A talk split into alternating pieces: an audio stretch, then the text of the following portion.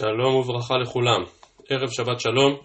אה, אנחנו לומדים היום בעזרת השם את אה, דף פ"א, עצרנו בסוגיה בדף פ' עמוד ב', אה, ושלא כדרכנו לא נשלים לגמרי את כל דף פ"א, כי יש כאן, כמו שכתבתי מקודם, שתי סוגיות גדולות, שאני חושב שיש מקום קצת לדון ולהרחיב בהן יותר, אז נלמד היום רק את דף פ"א עמוד א', ואת ההמשך נראה בעזרת השם במוצאי שבת. למעשה אנחנו עוסקים היום בשלוש סוגיות שונות, לא בשתיים, אלא שהסוגיה הראשונה כבר דנו בה בהרחבה כאשר למדנו את מסכת יומא ולכן לא נאריך בה עכשיו, נתמקד כאמור בשתי הסוגיות האחרונות, האחרות ונצא לדרך. אז אנחנו פתחנו אתמול את הפרק האחרון במסכת נדרים והזכרנו את המחלוקת במשנתנו בין רבי יוסי לבין החכמים בשאלה מה בדיוק מוגדר כנדרי עינוי נפש בדגש על רחיצה. חכמים במשנה אמרו שאם האישה נדרה שלא לרחוץ, הרי זה נדרי עינוי נפש, בעלה יכול להפר לה, ואילו רבי יוסי סבור שנדר על רחיצה הוא לא נדר עינוי נפש, כמו שהזכרנו אתמול, ובעזרת השם בזה נרחיב במוצאי שבת, רבי יוסי אומר, הגם שזה לא נדר עינוי נפש, בהחלט יכול להיות שהוא מנדרים שבינו לבינה,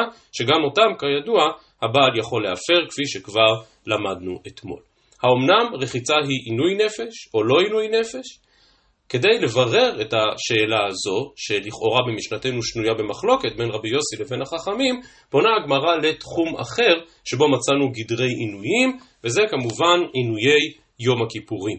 כידוע, יום הכיפורים אסור בחמישה דברים, בין היתר אסור גם ברחיצה, והשאלה האם אפשר או אי אפשר להביא הוכחה מענייני יום הכיפורים אל הסוגיה שלנו. אז אנחנו בגמרא בדף פ עמוד ב' באמצע העמוד, כאשר הגמרא כאמור בררה שוודאי לפי חכמים רחיצה היא עינוי נפש, והדגשנו אתמול שלדעת החכמים אפילו רחיצה של יום אחד, כלומר אפילו אישה שאמרה על יום אחד שלא תרחוץ בו, גם זה נחשב כנדר של עינוי נפש. ועל זה שואלת הגמרא, כאמור דף עמוד ב' באמצע העמוד, ואמרו רבנן רחיצה אית בה עינוי נפש כי לא רחצה?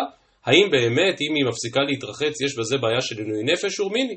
אף על פי שאסור בכולן, כלומר אף על פי שיום הכיפורים אסור בכל חמשת העינויים, אין אנוש כרת, אלא באוכל ושותה, ועושה מלאכה בלבד. כלומר אכן יש חמישה עינויים, אבל איסור כרת ביום הכיפורים הוא רק על אכילה ושתייה. שאר עינויי יום הכיפורים, רחיצה, שיחה, נילת הסנדל וכולי, בשאר העינויים אין איסור כרת. אומרת הגמרא, והיא אמרת כי לא רחצה איכא עינוי, ביום הכיפורים כי רחץ וחייב כרת. כלומר אם ברור לדעת חכמים שרחיצה היא בגדרי עינוי נפש, אז למה רחיצה אינה אסורה ולמה לא חייבים עליה כרת ביום הכיפורים? למה נאמר בפירוש שאף על פי שאסור בכולן אין בו עונש כרת? אמר רבא מעניינה דקרא. לגבי יום הכיפורים תכתיב תענו את נפשותיכם מילתא דידא עינויה השתא. רחיצה לא ידא עינויה השתא. כלומר, גם לדעת החכמים, שסבורים שרחיצה היא בגדרי עינוי נפש, בוודאי שרחיצה של יום אחד עדיין אינה נחשבת כעינוי נפש. אדם שיום אחד בסך הכל לא התקלח, הוא עוד לא נחשב כמעונה. ולכן ביום הכיפורים, היות שמדובר על יום אחד בלבד של תענו את נפשותיכם, אזי יש צורך בעינוי כזה שמבחינים בו אפילו ביום אחד. אדם שלא אוכל יום אחד במשך 24 שעות, זה בוודאי עינוי נפש. אדם שלא מתרחץ יום אחד, זה עדיין לא עינוי נפש, ולכן לא חייבים על זה כרת. לעומת זאת, גבי נדרים, דכתיב כל נדר וכל שבועה תיסר לענות נפש, אז אין הכוונה אם היום היא מתענה, אלא האם הנושא הוא נושא שיש בו עינוי. מילתא דאתיה לידי עינוי, וכי לא רחצה אתיה לידי עינוי. כלומר, כללית רחיצה היא בגדרי עינוי נפש, ולכן היא נכנסת לקטגוריה של כל נדר וכל שבועה תיסר לענות נפש והבעל מפר. נכון שרחיצה של יום אחד היא עוד לא עינוי נפש, אבל רחיצה ככלל, כתופעה, כמושג, זה בוודאי בגדרי עינוי נפש. ולכן לגבי יום הכיפורים, בגלל שמדובר על רחיצה, על, על עינוי ידיעה, על עינוי שאפשר להבחין בו אפילו ביום אחד, ממילא הרחיצה אינה אסורה כמו אכילה ושתייה. לעומת זאת, לגבי נדרים, כאשר אנחנו שואלים על תחומים, כשאנחנו מסווגים את הקטגוריה, ברור שגם רחיצה היא בגדרי עינוי, ולכן אין להשוות בין דעת החכמים כאן במשנתנו להלכה של יום הכיפורים. אז כמו שאמרתי, זו סוגיה ראשונה להיום, וכבר הרחבנו בה כאשר פתחנו את הפרק השמיני במסכת יומא, והזכרנו את הדיון הגדול והענף שיש בין הראשונים בשאלת מעמדם של אותם חמישה עינויים שביום הכיפורים, האם מדאורייתא, מדרבנן, עמדתו המחודשת של הר"ן, לא כאן בסוגיה שלנו, אלא דווקא בסוגיות שם ביומא, שעינויי יום הכיפורים הם בגדר נמסר הדבר לחכמים. כלומר העינויים אינם מפורשים בתורה, אבל חכמים הם אלה שקבעו במה מטענים ובמה אין מטענים. הזכרנו אז שיש דיון גדול סביב פסק הרמב"ם שמדבר על שביתה לא רק ממלאכה אלא גם שביתה מאכילה ושתייה וכן הלאה זו הדרך, כאמור דיברנו על זה בהרחבה אז ולא נחזור על הדברים כאן. אני רק מציין שהראשונים כאן באמת עומדים על זה שהגמרא כאן קצת שונה מן הסוגיה במסכת יומא, שכן כל המקור שם ביומא לחמש את העינויים זה להראות שכל אחד ואחד מהם באמת נחשב כעינוי. כלומר שבעצם מה שרוצה הגמרא ביומא לומר זה שבוודאי גם רחיצה היא בגדר של עינוי. אלא שכמו שהזכרתי, סוף כל סוף מפורש בדברי חז"ל, שגם בעינויים הנוספים, מעבר לאכילה ושתייה, אין איסור כרת. והיות שאין בהם איסור כרת, ממילא מעמדם פחות, או שהם מדי רבנן, או שהם מדאורייתא, אבל דאורייתא כזה שאין בו כרת. בכל מקרה, הסוגיה שלנו לכאורה מסיקה, שבאמת לעניין יום הכיפורים רחיצה לא נחשבת כעינוי. בכלל. כי עינוי של יום אחד, עינוי שלא לא מורגש ביום אחד, לא נחשב כעינוי, זה מה שעולה בסוגיה שלנו, וכאמור הדבר הזה שונה מנדרים. ואם כן לדעת החכמים, בוודאי שרחיצה היא בגדר של נדרי עינוי נפש, וברור שבעל יכול להתיר. לעומת זאת רבי יוסי חלק, ורבי יוסי סבור שרחיצה היא לא בגדר של עינוי נפש. וכפי שלמדנו אתמול, רבי יוסי בוודאי לגבי רחיצה של יום אחד, ולדעת חלק מן הראשונים אפילו לגבי רחיצה לתקופה ממושכת יותר, רבי יוסי סבור שאיסור רחיצ... שהימנעות מרחיצה עדיין לא נחשבת כעינוי נפש. ועל זה שואלת הגמרא ורמי דרבי יוסי דרבי יוסי, וכפי שהזכרתי אתמול וגם שלחתי אליכם מקודם, הקטע הבא בגמרא הוא קטע מאוד חשוב במושג שכבר דיברנו עליו בעבר, וזה המושג פיקוח נפש ציבורי. אנחנו מורגלים בהלכות פיקוח נפש של היחיד, שהיסוד העקרוני שבהן הוא שההיתר לחלל שבת או לעבור על איסורים אחרים שבתורה הוא דווקא כאשר יש חולה לפנינו, דווקא כאשר יש סכנה לפנינו, רק אז זה נחשב כפיקוח נפש ומותר לחלל את השבת. ובכל זאת, לאור סוגיית גחלת של מטרת במסכת שבת, ולאור סוגיות נוספות, למדו ראשונים ואחרונים שכאשר מדובר על סכנה לשלום הציבור ולביטחון הציבור, הרי שגדרי פיקוח נפש מתרחבים הרבה יותר, וזהו המונח פיקוח נפש ציבורי. אז הזכרתי את סוגיית גחלת של מתכת, סוגיית עסקי תבן וקש בשבת וכן הלאה וכן הלאה. אחת מן הסוגיות שהן חלק מן המערכה הזו, מערכה שאותה מגדיר מרן הרב קוק בשו"ת משפט כהן בסימן קמ"ג כשרידים ממשפטי המלוכה שהם אינם על פי גדרי התורה של הלכות יחיד. כלומר, תחומים הלכתיים שבהם באמת אותה הלכה עצמה משתנה כאשר מדובר על ציבור ולא כאשר מדובר על יחיד. ובכן, הסוגיה שלנו, לעניות דעתי, היא בהחלט חלק מאותה הגדרה כוללת של הלכות ציבור, שרידים ממשפטי המלוכה שהם אינם על פי גדרי התורה של הלכות יחיד. ובכן במה דברים אמורים? אומרת הגמרא ורמי דרבי יוסי דרבי יוסי. רבי יוסי אצלנו שאומר שרחיצה זה לא צורך כל כך חיוני, זה לא נחשב כעינוי נפש, סותר דברי עצמו. שכן בתוספתא במסכת בבא מציע למדנו כך, מעיין של בני העיר. מעיין שיוצא בעיר, ואחת מן התקנות שתיקן יהושע בן נון זה שהמעיין שיוצא בעיר אז הוא שייך, המים שייכים לבני אותה העיר, אבל יש גם עיר שכנה שנסמכת ומתפרנסת מאותו מעיין. ומה קורה אם אין מספיק מים לשתי הערים? אומרת התוספתא ברור, חייהן וחיי אחרים, חייהן קודמים לחיי אחרים. וזה על פי ההלכה שכולנו זוכרים, הגמרא במסכת בר המציע בדף ס"ב, עד שבא רבי עקיבא ולימד, חייך קודמים לחיי חברך, ולכן עם כל הכאב שבדבר, אם אין מספיק מים לשתי הערים, הרי שהעיר שהמעיין בתחומה, העיר שהמעיין ברשותה, היא, היא זו שזוכה במים. מעיין של בני העיר חייהן וחיי אחרים, חייהן קודמים לחיי אחרים. אם יש מספיק מים לכולם לשתות, אבל אין מספיק מים לבעלי החיים, אז שוב אותו עיקרון. בהמתם ובהמת אחרים, בהמתן קודמת לבהמת אחרים. כלומר, קודם ישתו הבהמות של העיר של המעיין, ורק אחר כך העיר השנייה. כנ"ל גם כביסה. אם יש מספיק מים לשתייה אבל אין מספיק מים לכביסה, אז כביסתן וכביסת אחרים, כביסתן קודמת לכביסת אחרים. עד כאן הכל מוסכם וברור על הכל, חייך קודמים לחיי חברך, ולכן קודם ישתמשו בני העיר למה שהם צריכים, ואחר כך אם נשארו מספיק מים, יוכלו להעביר אותם גם לעיר השכנה. ממשיכה התוספתא ואומרת, ומה קורה כאשר חיי אחרים וכביסתן? כלומר, בעיר הראשונה שהמעיין בתחומה, יש מספיק מים גם לשתייה וגם לכביסה. ולעומת זאת, בעיר השנייה אין מספיק מי שתייה. חסרים שם מים לחיי אחרים. אז מה קודם, הכביסה של העיר הראשונה, או מי השתייה של העיר השנייה? חיי אחרים או כביסתן, אומרת התוספתא, אני חושב ברור לכל בר דעת, חיי אחרים קודמים לכביסתן, איך אתה יכול לבזבז מים על הכביסה שלך, כשבעיר השנייה יש ילדים שאין להם מה לשתות? לא תיתן להם לשתות? ולכן ברור שחיי אחרים, חיי העיר השנייה, מי השתייה של העיר השנייה, קודמים לכביסתה. ועל זה בא רבי יוסי שם בתוספתא ומחדש חידוש עצום ואומר, רבי יוסי אומר כביסתן קודמת לחיי אחרים.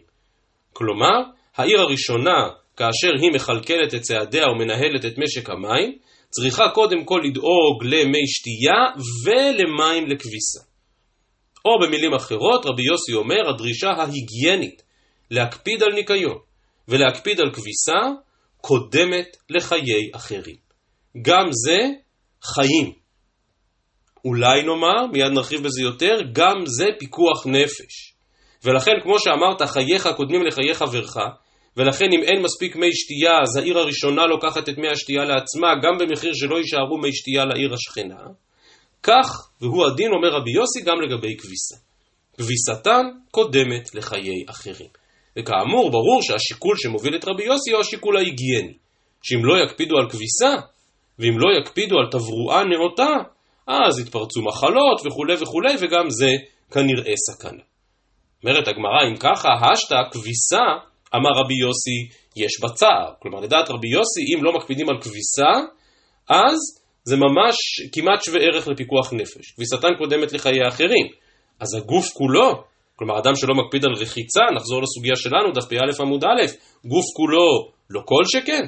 כלומר, אם רבי יוסי סבור שהפגיעה ההיגיינית כשלא מכבסים היא כל כך חמורה, נו, אז איך רבי יוסי אמור להתייחס לפגיעה היגיינית כשלא מתקלחים? אומרת הגמרא, פ"א עמוד א' למעלה, אמרי אין, כביסה אלימה לרבי יוסי. כלומר, הצורך ההיגייני בכביסה יכול להיות שהוא עוד יותר חשוב אפילו מרחיצה. דאמר שמואל, היי ערבוביתא דרישיא, מתיה לידי אווירה. אדם שלא מקפיד על היגיינת הראש, יש ראשונים כאן שמסבירים שמדובר על חפיפת הראש, על סירוק הראש, אבל אם לא מקפידים על ההיגיינה הזאת, עלול להביא לידי עיוורון. ערבוביתא דמאני, אם הבגדים מטונפים, מתיה לידי שעמומיתא, שזה סוג של טירוף, של שיגעון, אבל ברור שמדובר על מחלה חמורה מאוד. ערבוביתא דגופא, מתיה לידי שיכנה וקיבי. כלומר, אם לא מקפידים על היגיינת הגוף, זה עלול לפתח כל מיני פצעים וכל מיני מחלות אחרות. וכותב כאן רש"י, וכל הראשונים אני לא מכיר דעה חולקת כאן בראשונים, שלמרות הרשימה המפחידה הזו של התחלואה, לידי אווירה, לידי שיכנה וקיבי, מה שרבי יוסי רוצה לומר, זה שאותה שעמומיתא דמאני, כלומר אותה תחלואה שמתפרצת כאשר לא מקפידים על היגיינת הבגדים, היא החמורה מכולם. והיא המסוכנת מכולם.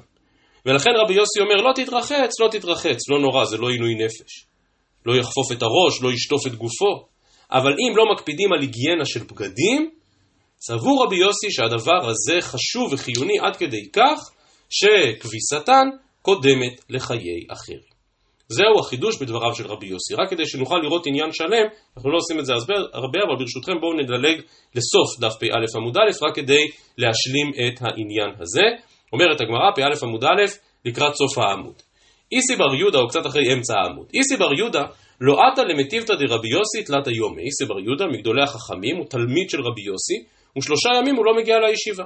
אשכחי ורדימוס, בנו של רבי יוסי, מפרשים כאן מהירים שבמקומות אחרים אנחנו יודעים שהיה מכונה רבי מנחם ברבי יוסי וגם מכונה קודש הקודשים.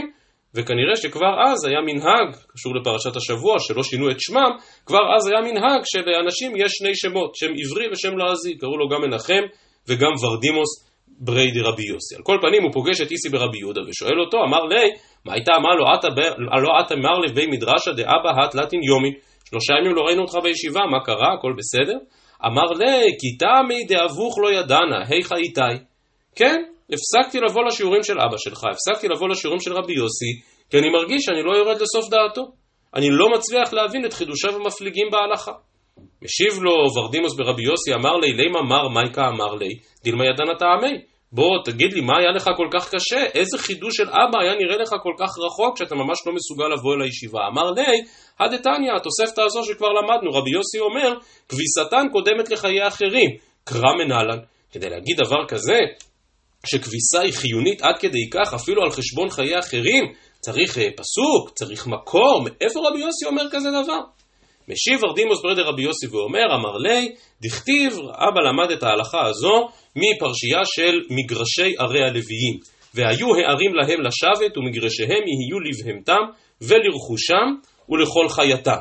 שואל, שאל רבי יוסי, מהי חייתם? מה זה החיות? אילי מה חיה, כלומר חיות, כמו בהמות. והלא חיה בכלל בהמי, אז כבר אמרת שמגרשיהם יהיו לבהמתם. אז למה צריך להזכיר בפירוש את החיות, הלא חיה בכלל בהמה? אלא מהי חייתם, הסביר רבי יוסי, חיותה ממש. כלומר, הם צריכים את המגרש כדי לחיות, כדי להתנהל. טוב, נו, אז זה פשיטה, אז מה החידוש? אלא לאו, מה זה לכל חייתם? כביסה. דהאיכא צערא דערבוביתא. כלומר, המגרש הסמוך לעיר הוא מגרש חיוני לחיים תקינים. ובמגרש הזה עוסקים בחייתם, עוסקים בחיות. מה שמופיע בראשונים כאן, בחיי נפש. כלומר, עוסקים גם בכביסה. ואם כן, רבי יוסי מוצא כאין רמז בפסוקים הללו בפרשת מסעי לגבי ערי הלוויים, שאתה לא יכול להקים עיר בלי תשתיות נאותות לטיפול גם בכביסה.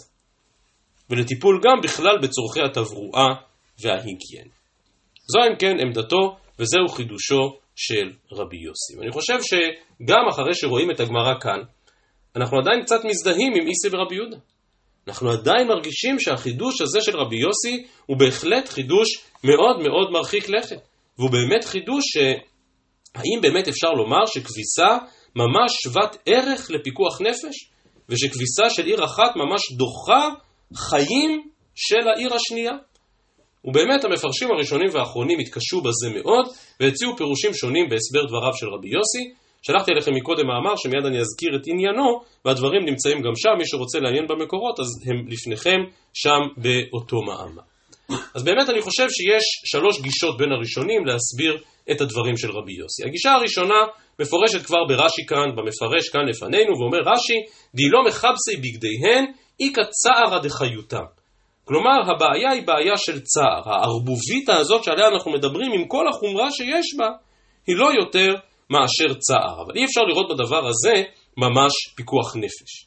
כך כותב גם המאירי, שיש לכבוסה צורך גדול לבריאות הגוף. כלומר, לפי רבי יוסי זה צורך, צורך גדול.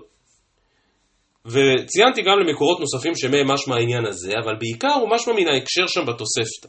שכן, הגמרא כאן אצלנו מצטטת רק שורה אחת מן התוספתא, שבה לכאורה רבי יוסי מאוד מאוד מעצים את המשמעות של כביסה. שכביסה והפגיעה ההיגיינית אם לא מכבסים זה מאוד מאוד מסוכן ומאוד חמור וכולי, ולכן כביסתן קודמת לחיי אחרים. אבל באמת כאשר אנחנו מעיינים בגוף התוספתא, מה שנאמר שם זה גם לגבי בהמתן. בעיר הראשונה יש מספיק מים לשתייה וגם לבעלי חיים, בעיר השנייה אין מספיק מים לשתייה, וגם על זה רבי יוסי אומר שם בתוספתא, בהמתן קודמת לחיי אחרים. נו, אז מה תגיד, שגם להשקות את הבהמות זה פיקוח נפש. אז כנראה שרבי יוסי לא מדבר על פיקוח נפש ממש, אלא מדבר על צער ועל טורח.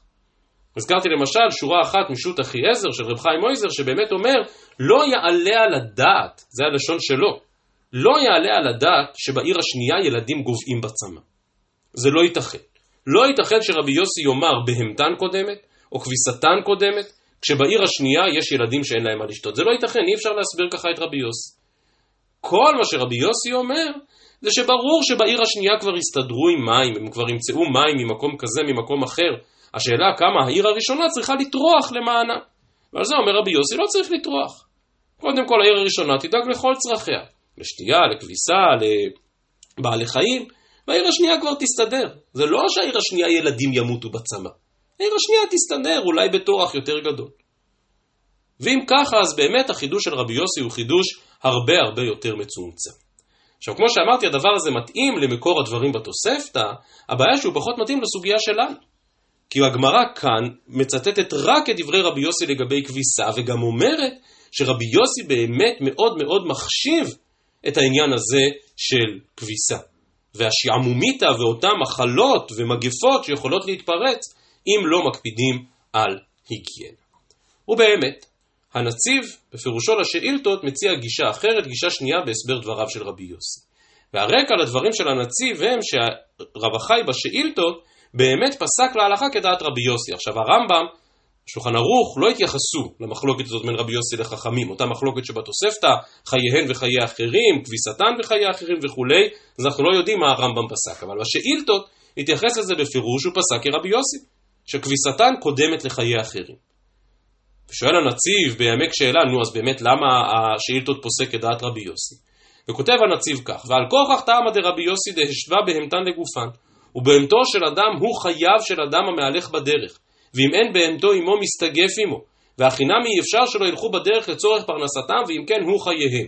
ונראה דוודאי אינו דומה סכנת צמא לסכנת בהמתן וכביסתן. בסכנת צמא ברור שימותו בצמא, מה שאין כן בהמתן וכביסתן, אפשר שיבואו לידי סכנה. כלומר, ברור שהפיקוח נפש כשמישהו לא שותה ועלול למות בצמא הוא הרבה יותר חמור, הרבה יותר מיידי, מאשר אי הקפדה על היגיינה. אבל סוף כל סוף אומר הנציב, אלא דמכל מקום ספק סכנת נפשות הוא. וזו המחלוקת בין רבי יוסי לחכמים. האם אדם צריך להכניס את עצמו לספק סכנה, כדי להציל את חברו מוודאי סכנה. אם בעיר שלנו לא יכבסו, אם בעיר שלנו ימוטטו את כל עולם המסחר והפרנסה כי לא יהיו בהמות, הדבר הזה הוא ספק פיקוח נפש. כן, הוא לא פיקוח נפש ודאי, הוא ספק פיקוח נפש. אבל האם אנחנו צריכים עכשיו להכניס את עצמנו לספק פיקוח נפש, כאשר בעיר השכנה יש פיקוח נפש ודאי. אז אני מזכיר, רוב המפרשים שהזכרתי מקודם אמרו, לא יעלה על הדעת שבעיר השכנה יש פיקוח נפש ודאי. אם בעיר השכנה ילדים מתים בצמא, תעזוב את הכל ותיתן את המים עבורם. אלא אם כן יש כאן ממש דין של לדחות נפש מפני נפש. אבל בא רבי יוסי ואומר לו, גם שאני אכנס לספק פיקוח נפש אני לא צריך, כדי להציל אותם מפיקוח נפש ודאי, אה, וזה לא מקרה, וגם את זה ציינתי כאן, שבאמת דנו בסוגיה הזאת, ובעיקר בפרשנות הזאת של הנציב, סביב הסוגיה הגדולה של מתי אדם צריך להכניס את עצמו לספק סכנה, כדי להציל את חברו מוודאי סכנה. הרב עובדיה, לפחות אני מכיר, אה, שתי תשובות שונות ביביע עומר שהרב עובדיה דן בסוגיה הזאת של מעיין של בני העיר, האחת לגבי תרומת כליה, והשנייה בתשובה המפורסמת שכתב הרב עובדיה אחרי מבצע אנטבה, מבצע יונתן, שהוא קורא למבצע אנטבה לאור ההלכה. הצד השווה לשתי התשובות, האם אדם צריך להכניס את עצמו לאיזושהי סכנה כדי להציל את חברו מסכנה גדולה יותר. ואם כן, אפשר אולי לומר שבאמת מבינים את רבי יוסי כפשוטו, או את הברייתא, את התוספתא כפשוטה, שבאמת בעיר השנייה אין מים לשתייה, אבל רבי יוסי אומר, גם אצלנו זה לפחות ספק פיקוח נפש. וזה אם כן הפירוש השני בדבריו של רבי יוסי. ועדיין קצת קשה משום שסוף כל סוף, גם אם יש כאן ספק פיקוח נפש, אז באמת איך, איך רבי יוסי מרשה לעצמו לומר שמשום אותו ספק פיקוח נפש, שמא יתפרצו מגפות, שמא תהיה תחלואה, מכוח השיקול הזה רבי יוסי מקל בפיקוח נפש של העיר השנייה. ולכן בהכרח, וזה דברי הפתיחה שאמרתי, חייבים לקשור את הסוגיה הזו למונח שלישי, וזה המונח של פיקוח נפש ציבורי. הבאתי כאן ניסוח מאוד מאוד קולע, אני חושב, של הרב טנדלר, חתנו של רב משה פיינשטיין, שכאשר עסק בנושא הזה, באמת הסביר את רבי יוסי לאור עקרונות פיקוח נפש ציבורי וכתב כך: והנה ההלכה הזאת תמוהה מאוד. איך אפשר לפטור עצמו מחיוב הצלה ולראות במות חברו בצמא? בטענה דאם ייתן לחברו מים לשתייה, לא יהיה לעצמו מים לכיבוס בגדיו, ובמשך של חודשים יבוא לידי צער של שעמום. מסביר הרב טנדלר בסוגיה דידן של דמעיין של בני העיר, זהו אחריות של חברה, או מלכות, או ממשלה, לדאוג על העתיד הרחוק. בהגדרת חברה ומדינה, שיש אחריות לדורות שעדיין לא נולדו, והעתיד וההווה חד הוא. ואם כן, אי כיבוס בגדים יביא במשך הזמן לוודאי פיקוח נפש, לא רק לספק פיקוח נפש. ואם כן, הסכנה לפי חשבון החברה היא מיידית ולא פוטנציאלית. כאמור, ההגדרה הבסיסית בהלכות פיקוח נפש היא כאן ועכשיו. חולה לפנינו, סכנה לפנינו. אבל, אומר הרב טנדלר, כאשר עוסקים בפיקוח נפש ציבורי, גם סכנה עתידית נחשבת כאילו היא נמצאת בפנינו. גם סכנה עתידית נחשבת כפיקוח נפש. ובדברי יציב, הרבי מקלויזנבורג מחבר את הדבר הזה לאותה סוגיה שרמזתי לה מקודם, וכשהוא נדרש לכל הנושא הזה של מעיין של בני העיר, הוא מסביר, דשני צערא דרבים, ועיין מסכת שבת דף מ"ב מכבין גחלת של מתכת ברשות הרבים בשביל שלא יזוקו ברבים. ופירושם של בעל הלכות גדולות ורבנו חננאל, שמשום נזק דרבים מותר, מתירים אפילו איסור דאורייתא. ואם כן, אפשר למתוח קו מאוד ברור בין סוגיית גחלת של מתכת, אולי סוגיית היסוד במונח הזה פיקוח נפש ציבורי, שכתבו עליו הרב ישראלי ורב שלומי זלמן ואחרים, לבין הסוגיה שלנו של מעיין של בני העיר. וכאשר הפגיעה התברואתית, הפגיעה ההיגיינית היא פגיעה חמורה ומשמעותית, אזי חייך קודמים לחיי חברך, וכביסתן של בני העיר הראשונה קודמת לחייה של העיר השנייה, והשאילתות אכן סבור שכך הלכה. כמו שאמרתי, הסוגיה הזו היא סוגיה מאוד חשובה בעיניי, גם בהבנת המושג פיקוח נפש ציבורי, אבל לא פחות מזה, גם הלכה למעשה. ולא פעם נשאלתי, ובזה עוסק המאמר ששלחתי אליכם מקודם, במצב של תקלות ביוב משמעותיות במחנה צבאי. והשאלה שנשאלת שם היא שאלה שנשאלה יותר מפעם אחת. כאשר יש איזשהו פיצוץ מים, אז נניח יש מי שתייה, הביאו מיכלית ויש מספיק מי שתייה, אבל אין שירותים. בסיס עם עשרות או מאות או לפעמים יותר מזה חיילים, בלי שירותים תקינים, בלי שירותים פעילים. עכשיו כולנו מבינים לאיזו צחנה השירותים מגיעים, ואז מה, שאנשים יתפנו בחוץ? שאנשים ישתמשו באותם שירותים מלוכלכים אחד אחרי השני בלי אפשרות להוריד את המים? האם הדבר הזה, במצבים מסוימים, מתיר חילול שבת? אז ככל שעושים את זה על ידי גוי וכדומה, לכאורה אפשר להקל כי לא גרה מכבוד הבריות, שמתיר איסורי דה רבנן. אבל האם מותר לחלל שבת גם באיסורי תורה בעניין הזה? אז כאמור, אותו מאמר ששלחתי עוסק בנושא הזה, ואתם יכולים לראות שם מה לעניות דעתי המסקנה, והבאתי שם עוד כמה דוגמאות, גם איזושהי התייחסות ספציפית למחנה צבאי, שיכול להיות שבמחנה צבאי, ודאי כאשר מדובר על כוחות לוחמים, אזי הצורך בהיגיינה והצורך למנוע התפרצות של מחלות הוא אפילו צורך עוד יותר חשוב ועוד יותר משמעותי. אז שוב, לא ארחיב יותר, כבר הארכנו הרבה, אבל כל הדיון הגדול הזה מבוסס על הסוגיה הזו, סוגיית מעיין של בני העיר, שהיא בעיניי בהחלט סוגיה מאוד מאוד חשובה ומשמעותית בתחום הזה. אז עד כאן בעניין מעיין של בני העיר ובחידוש הגדול של רבי יוסי, כביסתן קודמת לחיי אחרים.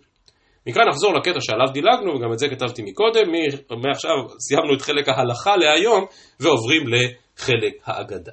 אז אם כן רבי יוסי באמת מאוד חושש לעניין הזה של ערבוביתא דמאני, כל אותן מחלות שמתפרצות כתוצאה מחוסר היגיינה, ובאמת מוסיפה הגמרא ואומרת, דף פא עמוד א' למעלה, שלחו מהתם, כלומר מארץ ישראל, היזהרו בערבוביתא, כלומר כל אותם ערבוביתא שהזכרנו, אי הקפדה בהיגיינה של הגוף, של הבגדים וכולי, כל זה יכול להביא לדברים מאוד מסוכנים.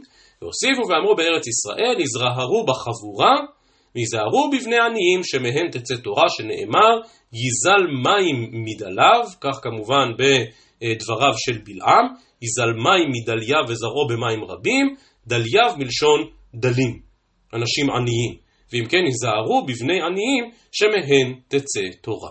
אז אם כן, תקפידו על היגיינה, ובמקביל היזהרו בחבורה והיזהרו בבני עניים. מהי החשיבות הגדולה של החבורה? אז מצאנו כאן בראשונים ש... כמה ניסוחים שונים, כותב הר"ן, היזהרו בחבורה, ללמד תורה בחבורה, שהתלמידים מחדדים זה את זה ואת הרב. חבל שאת הגמרא הזו אנחנו לומדים דווקא היום, כאשר אני משדר מהבית, ו... החבר'ה נסעו הביתה ואנחנו לא יושבים יחד בחבורה, אבל שימו לב להדגשה של הר"ן, התלמידים מחדדים זה את זה, אבל גם את הרב. גם מעביר השיעור מפסיד כאשר הלימוד איננו בחבורה. בשיטה מקובצת כאן נאמר, היזהרו בחבורה להרבות תלמידים, שאין התורה נקנית אלא בחבורה, כדאמרינא בהרואה וכולי, כלומר, הדבר הזה חשוב גם לקניין התורה, ויש מפרשים, אומר השיטה המקובצת, שלא ישב אדם בחבורת עמי הארץ שמא יימשך אחריהם. וזה הצד השני של אותו, מטבע, של אותו מטבע. כלומר מצד אחד תיזהרו בחבורה ללמוד תורה בחבורה, ומצד שני תיזהרו לא להתחבר לחבורס וחבורות שאינן ראויות לחבורת עמי הארץ. המאירי כאן מבין שההדרכה היא בעיקר למעביר השיעור, לא רק לתלמידים שמחדדים זה את זה, והמאירי כאן כותב, לעולם יהא החכם זריז ללמד בחבורה או בישיבה, כדי להשפיע, להשפיע מטובתו לאחרים. אז אם כן, המאירי מדבר על החובה של הרב ללמד בחבורה כדי לתת ולהעניק, הר"ן מדבר על החיוב ללמוד בחבורה כי הרב מקבל מזה, כשכן התלמידים מחדדים זה את זה ומחדדים את רבה. זה לגבי החובה ללמוד בחבורה, הזהירות בבני עניים שמהם תצא תורה, אז גם כאן כותב הר"ן, היזהרו בבני עניים להשתדל ללמדן תורה, שמהם תצא תורה שאין להם עסק אחר, ועוד שדעתם שפלה עליהם. כלומר, שני עניינים מביאים את האדם לתורה. ראשית, שבאמת אין להם עסק אחר. אין להם עוד דברים ועוד עסקים להתעסק בהם, כי הם גם ככה עניים. וחוץ מזה דעתם שפלה. הגאווה והסחת הדעת הם הדברים שמונעים התגדלות בתורה.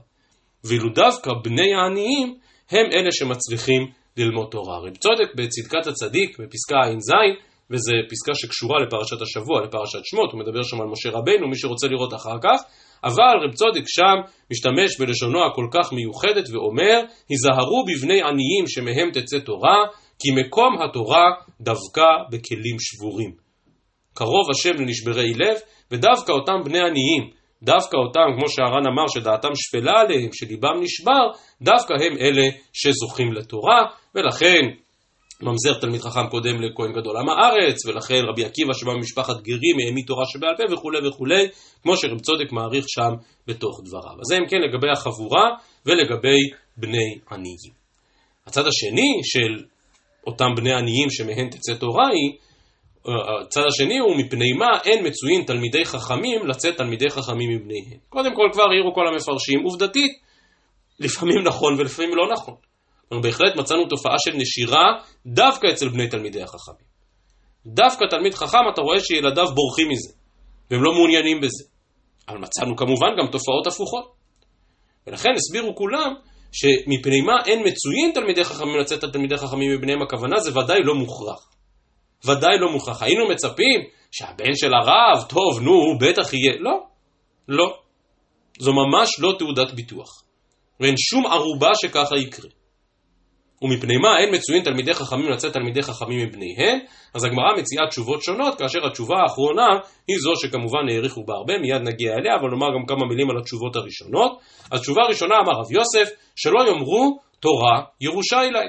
וכאן נחלקו המפרשים, שלא יאמרו מי יאמרו. מי שלא יאמרו תורה אליהם. האם הכוונה שאנשים אחרים יאמרו, אה, אין לנו סיכוי ללמוד תורה. בלאו הכי הנושא הזה עובר בירושה. לי, אם אני לא בן תלמיד חכם, אז אין לי סיכוי. כך משמע מרש"י ותוספות. ולכן אין תלמידי חכמים מצויים תלמידי חכמים מבניהם, כדי לא להכשיל את רוחם ואת כוחם של אנשים אחרים, שיסברו שלהם אין סיכוי. לחילופין אפשר להבין שלא יאמרו בני תלמידי חכמים, שאנחנו לא צריכים ללמוד. אבא שלי רב, אז אני לא צריך ללמוד בעצמי, כי גם ככה אבא שלי רב. בכל מקרה אני אזכה להכל בירושה. כך מפרש הר"ן. אז רק אני אולי אקריא שורה אחת, הראש מביא ממש בנשימה אחת את שני הפירושים, כותב הראש בפירושו כאן שלא יאמרו ירושה היא להם, שלא יאמרו אחרים, ירושה היא להם לבני אלו, ולא מצליחים אנו אם באנו ללמוד. כלומר, אני אין לי סיכוי. אם אבא שלי לא היה רב, אז אין לי סיכוי להיות רב. כדי להוציא מהתפיסה הזאת, אין תלמידי חכמים יוצאים תלמידי חכמים מבניהם. אינמי, אומר הראש, שלא יאמרו בניהם של תלמידי החכמים, אין לנו צריכים לעסוק בתורה, ירושה היא לנו. ולכן כדי להבטיח ולוודא שהדבר הזה לא ייתפס לא בעיני תלמידי חכמים ולא בעיני מי שאינם תלמידי חכמים, כדי שהדבר הזה לא ייתפס כירושה, הרי שאין תלמיד, מצויים תלמידי חכמים לצאת תלמידי חכמים מבניהם. תשובה מספר 2, רב ששת ברדר רב אידי אומר, כדי שלא יתגדרו על הציבור. מר זוטרא אומר מפני שהן מתגברים על הציבור. רב ששת ברדר רב אידי חושש שמא זה יקרה, ומר זוטרא אומר, זה קורה. יש משהו בתלמיד חכם שכרוך בו גם כבוד, גם שררה, ואז אם יש משפחת תלמידי חכמים, היא יכולה כבר להתנשא יותר מדי על הציבור, כך לפי רב ששת, ואילו לפי מר זוטרא, מפני שהם מתגברים על הציבור, כלומר זה עונש. זה עונש על התנהגות לא נאותה. אם אדם למד תורה, אבל יחד עם התורה קנה לעצמו כבוד ושררה על הציבור, אז לא יצא מבניו תלמיד חכם. רב אשי מתנסח ביתר חריפות ואומר, משום דקרו לאינשי חמרי. יש סכנה מאוד מאוד גדולה בזה שאדם לומד תורה או מתגדל בתורה, והיא סכנת היוהרה שדיברנו עליה מקודם. אומר רש"י, דקרו לאינשי חמרי שאין נוהגים להם כבוד ומבזין אותן מפני תורה שבהם. אז אני יודע מה שהמהר"ל כותב כאן בחידושי אגדות, והמקור כמו בהרבה דברים, חידושי אגדות של המהר"ל על הש"ס זה הרבה פעמים ליקוט מספריו האחרים, במקרה הזה מנצח ישראל, מפרק נ"ט, שקוראים לאינשי חמרי במובן הזה של הגשמיות. אנחנו לא מתכוונים לקרוא להם חמור, מתכוונים לקרוא להם חומריות, כלומר אנחנו תלמידי חכמים עוסקים ברוחני, ברוחניות, והם, אנשים פשוטים, הם עוסקים בחומריות. אבל למרות הלימוד זכות הזה של המהר"ל, המהר"ל מבהיר, וזה עדיין חמור מאוד, אומר המהר"ל, ודבר שהוא עושה לאחר נהפך עליו, שופך דם האדם דמו יישפך. ולפיכך מה שקוראים לאנשים חמורים רוצה לומר שבערכו הם חומריים, אי אפשר שלא יחשוב כך בדעתו, וממילא המדרגה הזאת באה והיא נופלת עליו. ואם כן, שוב, חטא היוהרה, שעלול חלילה להיות במשפחת תלמידי חכמים, כאשר העסק הזה הוא כבר עסק משפחתי, שהרב וכל הבנים שלו וכולם במשרות הכי בכירות וכולי וכולי, הדבר הזה עלול להביא לסכנה גדולה מאוד. ולהתנשאות, בעיקר לאינשי חמרי. רק להשלים את העניין הזה, אני אזכיר שהקרן נוירו כאן מסביר קצת אחרת, עוד פעם אולי בדרך של לימוד זכות, ואומר זה לא שהם מכנים אנשים חמורים, אלא שהם פשוט אה, מעמיסים את צורכיהם על הציבור. כלומר, אותו תלמיד חכם רגיל לא לעבוד בעצמו, רגיל שהוא מקבל את כל ההטבות הנלוות לזה שיש לו איזשהו מעמד של שררה, ולכן הוא כאילו משתמש בציבור משל היה חמור. טוב, ודאי שכל הפירושים הללו הם פירושים בעייתיים מאוד, וכמו שהזכרתי מקודם, המציאות מוכיחה שבאמת יש תלמידי חכמים שלא יוצאים תלמידי חכמים מבניהם, אבל יש תלמידי חכמים שכן יוצאים תלמידי חכמים מבניהם. והגמרא כאן באמת קובעת את המפתח. כאשר לימוד התורה מגיע מתוך ענווה, ולא מתוך שררה והשתלטות, ובטח לא מתוך התנשאות וקראו לאינשי חמרי, בהחלט יכול להיות שאותו תלמיד חכם יזכה לבן תלמיד חכם. אבל כאשר יש התנשאות, וכאשר יש התגברות על הציבור, אז אותו תלמיד חכם אינו זוכה שבנו יהיה תלמיד חכם אחריו. כמו שאמרתי מקודם, התשובה הידועה, המפורסמת ביותר לשאלה הזו, מפני מה אותם תלמידי חכמים אינם זוכים, היא תשובתו של רבינה. רבינה אומר שאין מברכים בתורה תחילה. ואמר רב יהודה אמר רב, מה דכתיב מהאיש החכם ויבן את זאת, ואשר דיבר פי השם אליו ויגידה, הפטרת תשעה באב מספר ירמיהו. דורש רב יהודה ואומר, דבר זה נשאל לחכמים ולנביאים ולא פרשוהו. שכן הפסוק אומר בפירוש, מהאיש החכם ויבן את זאת, ואשר דיבר פי השם אליו ויגידה. החכם זה חכם, אשר דיבר פי השם אליו זה הנביא. ואם כן דבר זה נשאל לחכמים ולנביאים ולא פרשוהו, עד שפרשו הקדוש ברוך הוא בכבודו ובעצמו, הפסוק הבא, ויאמר השם על עוזבם תורתי. כלומר האיש החכם לא ענה, ואשר דיבר פי השם אליו ויגידה גם לא ידע לענות. עד שבא הקדוש ברוך הוא בכבודו ובעצמו, ויאמר השם על עוזבם את תורתי, אשר נתתי לפניהם, ולא שמעו בקולי ולא הלכו בה. שואל רב יהודה, היינו לא שמעו בקולי, היינו לא הלכו בה.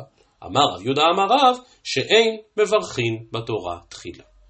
כלומר, יש הם אכן תלמידי חכמים, ואכן גדולים בתורה, אבל לא בירכו בתורה תחילה, ולכן לא זכו.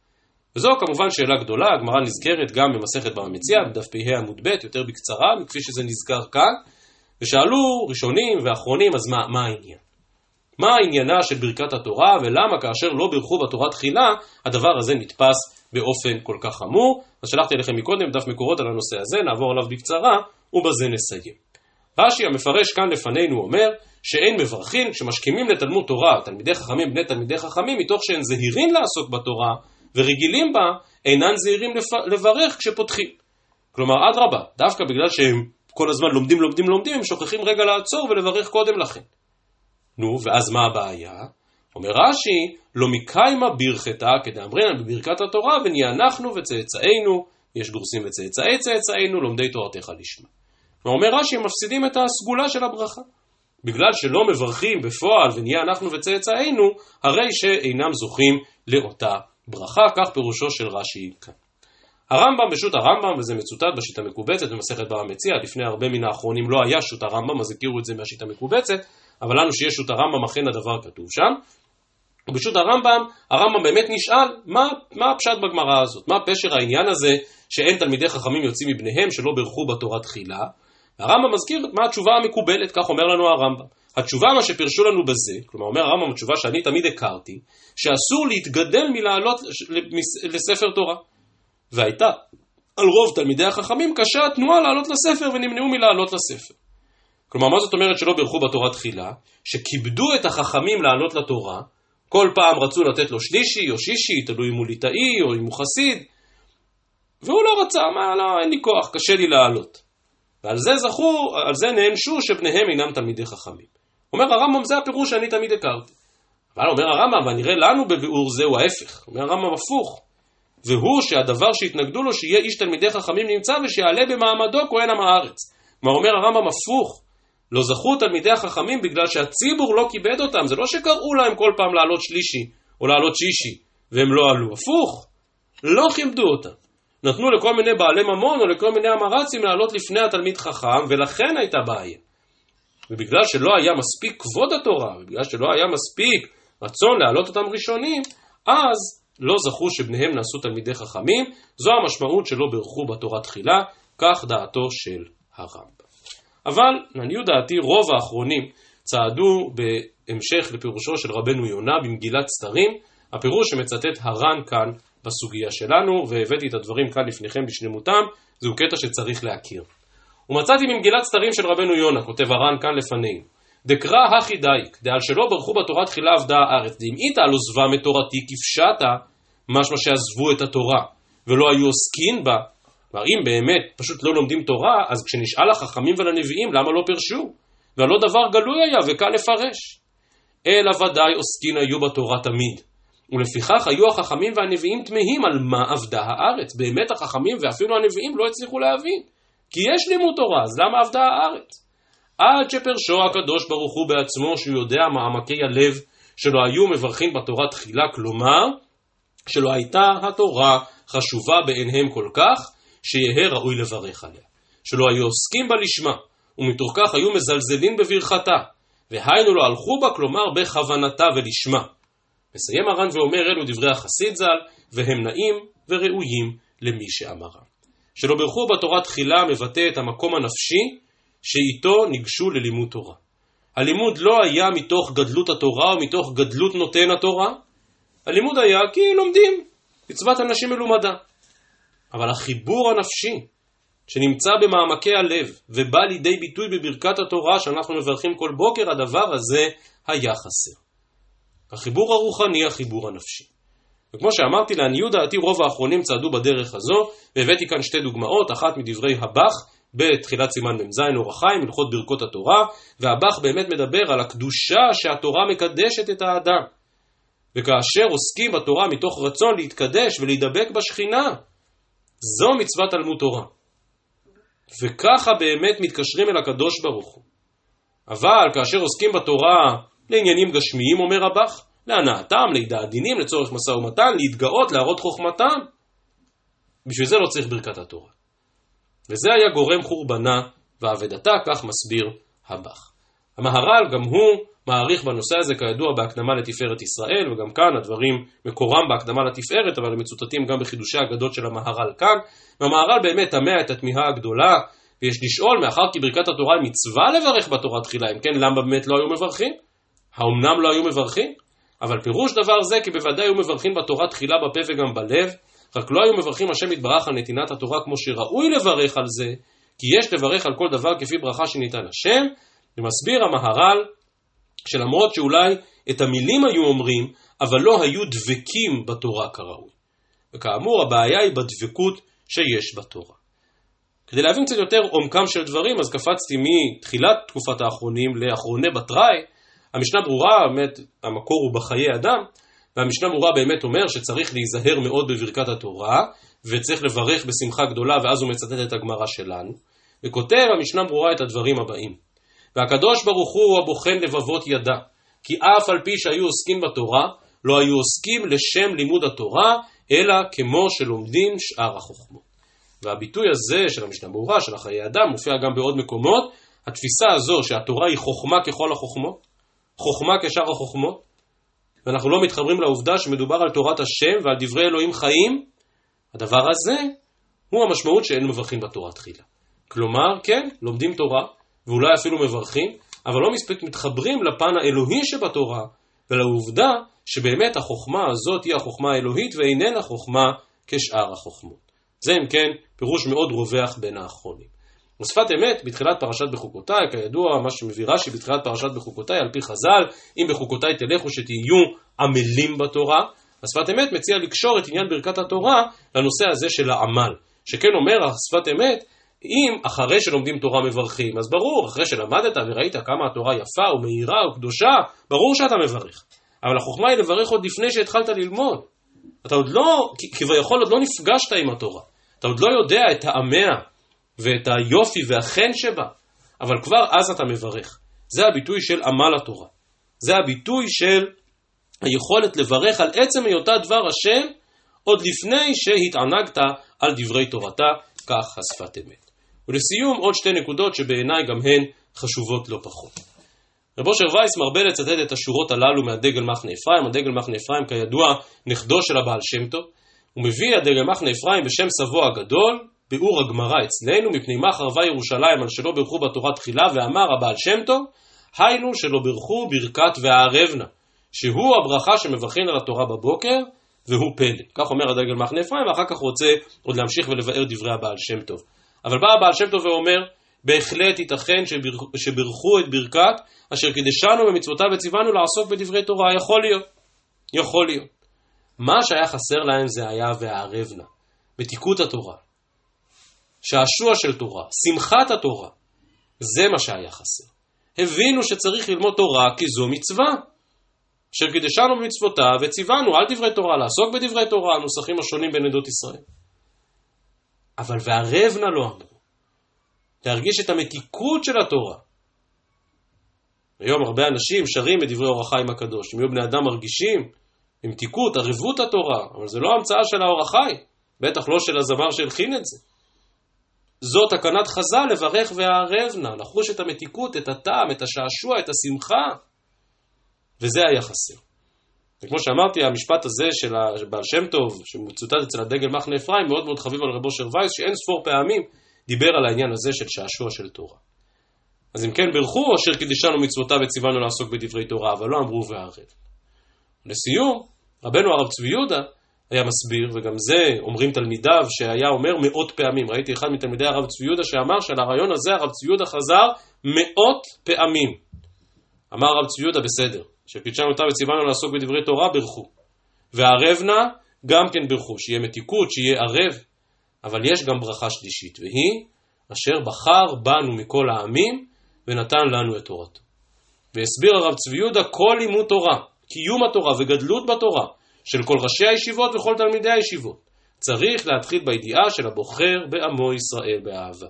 ורק מן היסוד אשר, של אשר בחר בנו מכל העמים, רק אז מגיעים לנתן לנו את תורתו. אין דרך אחרת, אמר הרב צבי יהודה, לעסוק בתורה, אלא מתוך אשר בחר בנו, מתוך הכרת הערך האלוהי של עם ישראל. ואם כן, להבין שזו מצווה ושזה דבר השם, לברך עליה בלב חפץ והערב נא, על שמחתה, על השעשוע, אבל בסופו של דבר להיות מחובר כל הזמן לכלל ישראל. ולהבין שדווקא בחירת ישראל, ודווקא החיבור שלנו בשם כל ישראל ועם כל ישראל, רק מכוח הדבר הזה אפשר לזכות ללימוד תורה. אז הלכות ברכות התורה מרובות, אבל בכל פעם שלי לפחות יצא לעסוק או ללמד הלכות ברכות התורה, תמיד צריך להתחיל מן הגמרא הזו. מן החשיבות ומן המשמעות של ברכת התורה ומן העונש הגדול על זה שלא ברכו בתורה תחילה, ובעזרת השם שהדבר הזה יעזור לכולנו לכוון מדי בוקר בברכת התורה, שכאמור צריך להיזהר בה מאוד, כדי באמת להתחבר לכל אותם תכנים ולכל אותו חיבור אל הקדוש ברוך הוא, אל השכינה, אל מתיקות התורה וכמובן אל עם ישראל, ורק כך בעזרת השם נזכה לדברי תורה. שבת שלום ומבורך לכולכם.